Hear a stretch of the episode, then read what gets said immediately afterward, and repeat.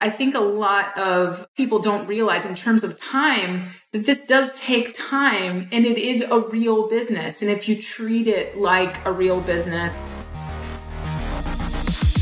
Welcome to the High Voltage Business Builders, a show where we interview people committed to making their next million through passive income using real estate, brokering, e commerce, and beyond. If you're a passionate business builder yourself, visit voltageb2b.com to get in touch now. Hey, folks, welcome back to the call. It's Neil from the High Voltage Business Builders podcast. I have Amy Wees with me here today. Thank you for joining me. Thank you for having me. All right. So tell us a little bit about yourself. I'll give the quick, you know, synopsis and then I'll let you dig in as we've talked about before. I don't like to give everybody the bullet point reading font, but I do know you've been in the Amazon space for a while. Uh, you're helping to support businesses that grow, helping them to accelerate their sales and profitability. And I'm sure you want to expand on that. So give us some more about who you are, your background, and what you're doing.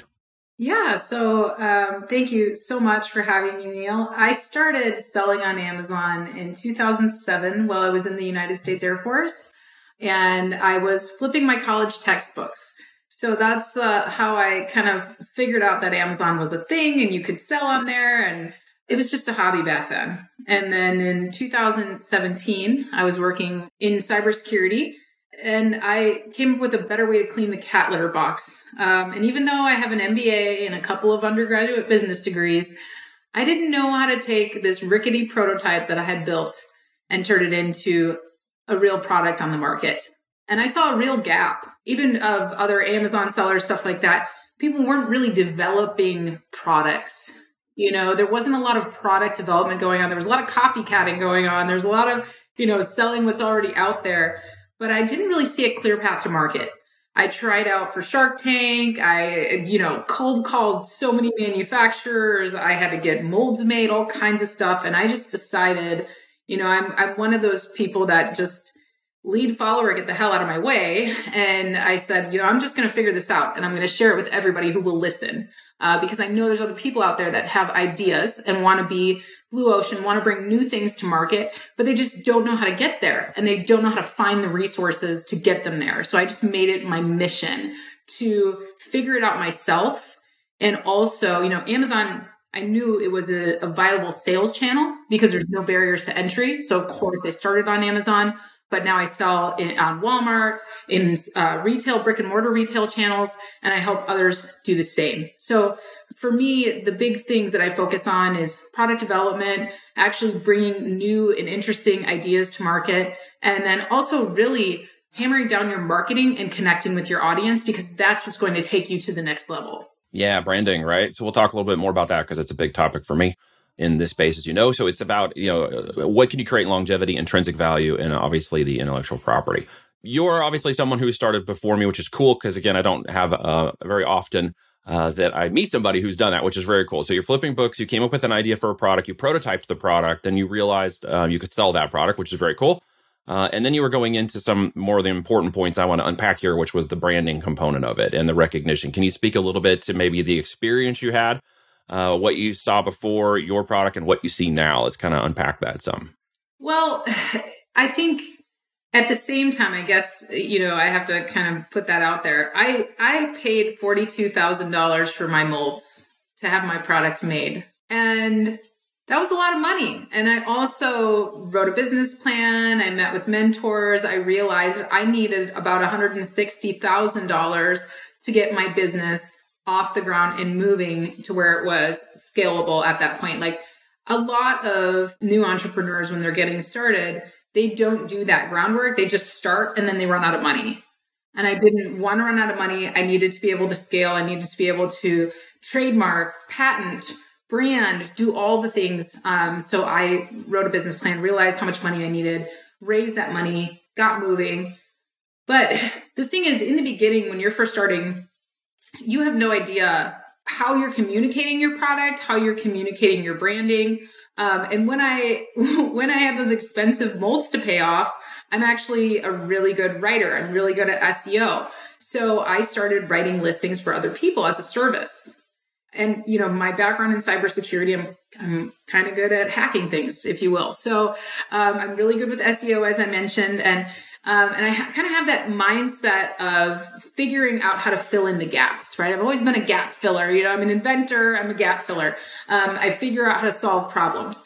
So people would come to me. I, I started on Fiverr, and people would come to me with products that were very saturated like for example a felt letterboard and i'm like uh okay what's your differentiation yeah where's your unique selling yeah yeah mine's pink okay you're still going to be on page 20 of right. felt letterboards you're so, going to be the race to the bottom pricing yeah exactly so what i started doing is i would find new markets to sell those products to so i would go and find words like uh, keywords like office sign receptionist sign that I could sell that in and that none of the other people were marketing to.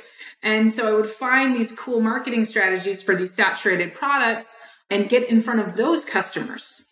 And so those people started asking to consult with me because they would sell out of these saturated products. And they're like, how did you do that? Like, how did you even think to do that? And for me, I know a lot of people, especially in the Amazon space, they, they stay stuck in the data and they don't ever think about the customer viewpoint. The most important thing about selling is getting in front of the customer. And if you're stuck in a saturated market and you can't make an offer in front of that customer that's fair enough, then you need to move markets. So for me, getting into branding was less about my own journey and more about now the thousands of brands that I've helped grow and sell more and more and more products by getting in front of the right customer. But in the beginning of my own product, it was definitely a learning journey, right? Because my product's different. I created a new category. So I had to kind of educate people on what my product was.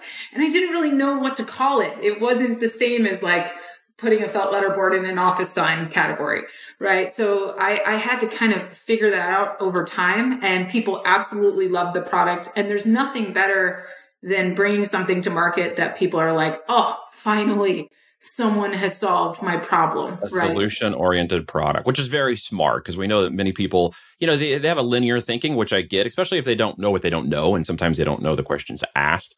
But as you and I know, and, and you're saying this very astutely, there are different levels of buyers in Amazon who are looking for things different ways the most simplest explanation for me is that you know people call uh, pop in one area and soda pop in another, and some people call it Coke. It's just geographical or differentiation of the of how they view the product. And so what you've done is you've explained, I think, uh, if I understood it, um, that products can have a different viewpoint, and certain products can even take on a different customer avatar, uh, different customer profile, which gives you a unique selling position and even increases the price point of the product, right? Exactly, exactly. So, you know, it's, and to me, it's fun. It's like a puzzle. You know, people need things, and the best businesses serve those needs and connect with those customers. And that's what makes businesses successful. That's what takes businesses to the next level. So, for me, it just all comes down to who's your customer and how do you get in front of them? And then how are you communicating your offer in a way that helps them know, like, and trust you and say, yes, I'm on this train. Yeah, that's fantastic because they are on Amazon. You and I know that. And I don't know that everybody appreciates that. I see so many people wanting to get into what I call Amazon's mosh pit, uh, which is that dirty, sweaty area somewhere down in the bestseller badges where everybody's bouncing around and there's a six foot four guy with the tattoos on, everybody's slamming into, wondering why they're not making any money and it's so rough um, because so many of them go. And like you said, in three to four months, they run out of money. They didn't really have a plan of action in place. They didn't really have a strategy. Uh, when someone comes to you and says, okay, you know what, I've got this product, here's my baby, and it's not doing well and I need to resuscitate it, what do you tell them usually? Like, how do you evaluate things for them? Well, it, first of all, we always look at their numbers before anything else. So I don't do a lot of marketing in my business. I've never run a paid ad. uh, word of mouth gets around. You know, unfortunately, people spend usually $30,000 plus on courses and they launch crap products before they come to me. And then they, they find out about me because they cry out for help in one of the groups and people are like, you need to go to the fixer. You need to go see Amy Wees and she's going to help you, you know? And so those are the people that I get because I don't, I don't run paid ads, right? And so people come to me and I'm like, okay, first of all, let's see if you actually have a business or if you're running a charity. And unfortunately, most people aren't making any money. I like the way you said that. If you're running a business or running a charity, um, the charity of Amazon. Amazon doesn't need your money. They're not out trying, trying to feed small children like you. But they're happy to take it though. Well, like they're going to take all of your money and then some. So I know a lot of charity charities that are like that. Only they at least take their money and put it towards the, the the you know house building or the food feeding. Amazon is like you know paying its shareholders which is fine. It's a business. I get it, but I like the way you defined that. Yeah, it's you're not running a charity, you're running a business. So the first thing that we do is we look at their numbers. Most of the people that I meet who have been through some crap course that they saw on YouTube, you know, they're sourcing a product for $5 and selling it for 15. And nowadays Amazon fees are up over 40% of your of your margin. So like when and then you calculate in advertising like forget it. You're not you're not making any money you know? And most people are new and they don't know how to market. They don't think about the customer perspective. They just pay somebody else. And they they're not actually thinking about the sales funnel or connecting with their customer. Most people don't even know why people buy the particular product that they're selling which i think is a key question that you must be able to answer. If you can't tell me why people buy specifically why people buy the product that you're selling, you're in the wrong business. Yeah, so you're saying you can't just be based on the number of views and the price point, which I hear a lot of people arguing about. Well, you can, but you're in a losing game. I never want to be competing with a factory that doesn't know how to make money anyway. I've had factories as clients, and most of them they are losing money and they because they don't know how to do anything but sell wholesale prices bulk so they don't look at the market in the same way. So why would i want to compete with a factory? Like they're willing to lose money. They think they're somehow going to make it up in the bulk side of things. So for me there's just no there's no appeal there and it's not really a, a business. And uh, like i tell people i'm not mad at you. If you're making money doing that if you're making money drop shipping or you're making money selling commodities more power to you. If you like it and you're making money, good. Good for you. But to me, that's a job. That's not a business. That's a sellable asset that you're building. So cool. If you want a job, you go do you, you know, you do you, boo boo. I'm not mad at you. But as long as you're making money and you're not running a charity, right? But the, the thing is, uh, the first thing that we go over when somebody comes to me is we go over their numbers. Like what what are you paying for this product? What are you selling it for? What's your average advertising cost? Because most people have no idea how to run those core numbers. And if you don't know how to do that, you're on a shaky foundation and your house is going to fall because it's going to quickly get ahead of you and you're going to go, why don't I have any money? So we do that first and we make sure that we're good, right? The second thing that we do after we run the numbers and we, we make sure that we're, we're profitable. Let's say we're not profitable. Then we look at the things we can control. We can control the cost that we pay for the supplier. We can sometimes control the price that we sell it for. We can control the look of the product. We can c- control the market we put it in front of. There might be another market we can put it in front of. We can control the sales channels. Often I'll find people, especially like with home goods, people sell home goods on Amazon and they like to compete with uh, with factories. And this used to work very well on Amazon, but it doesn't work well anymore. And there's a ton of dot coms that are great for home goods that sell home goods at really higher price points. So then with the, a lot of those folks, I'll go and bring up their product on or a similar product on Wayfair or Overstock or one of the other home goods marketplaces. And, you know, the price, like for example, the average price of a gold vase on Amazon is like $15. The average price on Wayfair is 70 yeah. So what you're saying is sometimes it makes sense to move channels in order to uh, increase profitability on products that may not currently be profitable on Amazon, move them to a different channel and potentially exactly. be profitable. Yep. Profitable. So we just look at like the bottom line is can we be profitable with this product or do we need to liquidate it, look at it as a learning opportunity, liquidate it and move on. And so that's that's what we do first before anything else. And then we move into uh, if we can make it profitable or we are profitable, then we look at how can we be more profitable? Are there variations we can do? Are we in front of the right market? How much of the market are we stealing? Right? Um, sometimes it's a matter of changing one word in our title and putting us on page one for a medium tail keyword, and suddenly that triples our sales overnight, as long as our offer is good. Yeah, as long as the offer is good. Right. Absolutely. Very well said. Uh, it's not often I get to talk to people with the level of knowledge that you have in this space. Um, and that's why I'm glad to have you on as a high voltage business builder because you actually get the numbers. You know, if you've listened to me at all, I preach about the numbers to anybody that will listen um, because it's the number one thing everybody misses. And they talk about time uh, as a major factor. Let's go into that for just a second because it takes uh, time to a degree uh, to do some of this the right way. Can you expand on some of that from your experience? Well, I think a lot of people have, you know, like I said in the beginning, I, I wrote my business plan. I figured out how much money I needed to make this thing happen. And I raised that amount of money. You don't always have to use your money. I love other people's money. It's good as long as, you know, it's profitable at the end of the day.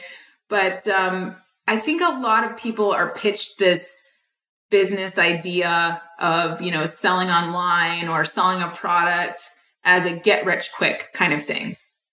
And this is a long game. It takes time to really get your place in the market. Most of us don't have to learn sales funnels because Amazon already has that taken care of for us. So we don't have to do the brand awareness, interest, desire portions of the funnel because everybody's already at the action stage by the time they get on Amazon. But the problem is when we skip those parts of the funnel we quickly become kind of desperate when we realize that all of our eggs are in Amazon's basket and we got no other part of the funnel built out. So if we launch product number two or product number three and we have zero audience off of Amazon and our Amazon fees are crazy, our competitors quickly kick our butt because they do have that very powerful rest of the funnel finished off of Amazon that they can send their customers through and have the option of them taking the action of buying on Amazon or buying on their website or both, right? But I think a lot of people don't realize in terms of time that this does take time and it is a real business. And if you treat it like a real business and you actually do study your sales funnel and understand who those customers are that are coming and buying your product and that you actually can reach them on other channels and they actually can become aware of your brand and take interest and engage with you. I think a lot of people don't allow themselves permission to do that. Yeah, we're in a rush, right? As you mentioned, and in the the desperation word word kicked it a second ago. Obviously, eh, people are acting like a charity. Money's running out as they're getting involved. Uh, and, you know, it's hard to balance the difference between, I think, the, the world of online, which sometimes feels like almost instant income versus the real world, quote unquote. I'm going to jokingly say that ecom is a real world, but in the in the world of longer business scenarios, uh, 24 months is a minimum maturity for a business model. Is that your same experience? I know that is mine, but you know, can you echo that as well? Other thing that I ask people when they're, you know, when I kind of get the feeling that they have this idea of, you know, I want to, re- a lot of people, I'll say, why do you want to do this? Like, what's your goal with your business? Right. And if they say, well, I really need some money, I tell them, well, you're probably in the wrong business then because you right. this this business the payoff is later when you build that that sellable asset right and this is a scale game and, you know, you're not going to pay for that 40% overhead of selling on some of these major e-com channels by uh, selling one product and hoping you you hit it big overnight, right? Like that's not that's not going to happen. So I think the the big thing that people need to realize is what is your goal? If your goal is just to make some extra money and you know replace your your income at your job um, and you want to do that immediately and you need money right now uh, then you should drop probably ship. yeah drop shipping retail yep. arbitrage retail arbitrage you know whatever whatever is going to create service based businesses those are great no inventory right but it's really difficult to to do that because when you have a product based business you have to take into account your supply chain, your logistics, your cap. Amazon holds on to 50% of our balance because, you know, just in case all of those products get returned or something. So, and then if you don't have enough margin, it's very hard for you to even expand sales channels, right? A lot of people go, okay, well, I, am going to expand to Walmart. I'm going to expand to Amazon Canada and Mexico, Amazon Asia, Amazon Australia Okay, but all of those have different advertising channels, they have different overhead costs, they have different tax costs. So if you're not making any money on your main channel, how are you going to have the overhead and the money to invest and expand? So, yeah, I agree. You have to, for me, it's all about planning. My background, I was a, pl- a war planner in the military. For 20 years, I took big visions and turned them into executable steps. So, for me, if you don't have a plan, and you don't know where you're going like you're you're stuck you're just stuck so i always have a plan i always figure out okay well where am i going and so i try to do the same thing with clients i try to sit down and go where are you going? What are we trying to do here? And let's come up with a plan to do it. And then whether we use our money or somebody else's money or products to fill in the gaps or services, whatever we're doing, let's build that business and make sure we're actually serving a customer. And we can explain, most importantly, why someone's going to buy from us and not somebody else. Very well said. Very well said. So, any final thoughts? Somebody listening to this right now who wants to get involved or uh, talk about Amazon or pros and cons? Any final thoughts for anybody listening right now? I mean, not really. I would say give it a shot. It's a lot of fun. I love product development. I love building new things and, and this industry is incredible. You know, e-commerce is just awesome. The people like Neil um, that you're going to meet are just incredible. Uh, I've made some of the best friends of my life in this industry. I love in, going to industry events, stuff like that. So, you know, you guys can reach out anytime. I do offer a free service and it's a listing review. So if you ever if you have a listing that you're not making sales on or you're you're just like I don't know what's going on, my PPC is costing me too much money. I enjoy this. So go to my website amazingathome.com and underneath the services menu click free listing review and you just tell me what your link is and you tell me what your problem is and I will send you a video of me just like the customer would going through your listing and saying, Oh, this doesn't make sense to me. I don't like this. Change this. Or you're doing everything right. Congratulations. Right. So, uh, so that, if that's the way I can help the community today and provide value, I'd love to do it. Thank you, Amy, for that. I appreciate that. I'm honored to have you on here. Thanks for sharing your insights and information. Folks, check her out uh, on her website. Look her up on LinkedIn, and I know she's on Facebook. Get that free listing opportunity, have her give you some insight. It could make a big difference in your business. Thanks for coming on today. If you like this episode, please share it with people you think will enjoy it as well. Thank you for listening, and be sure to tune in next week for a brand new episode of High Voltage Business Builders.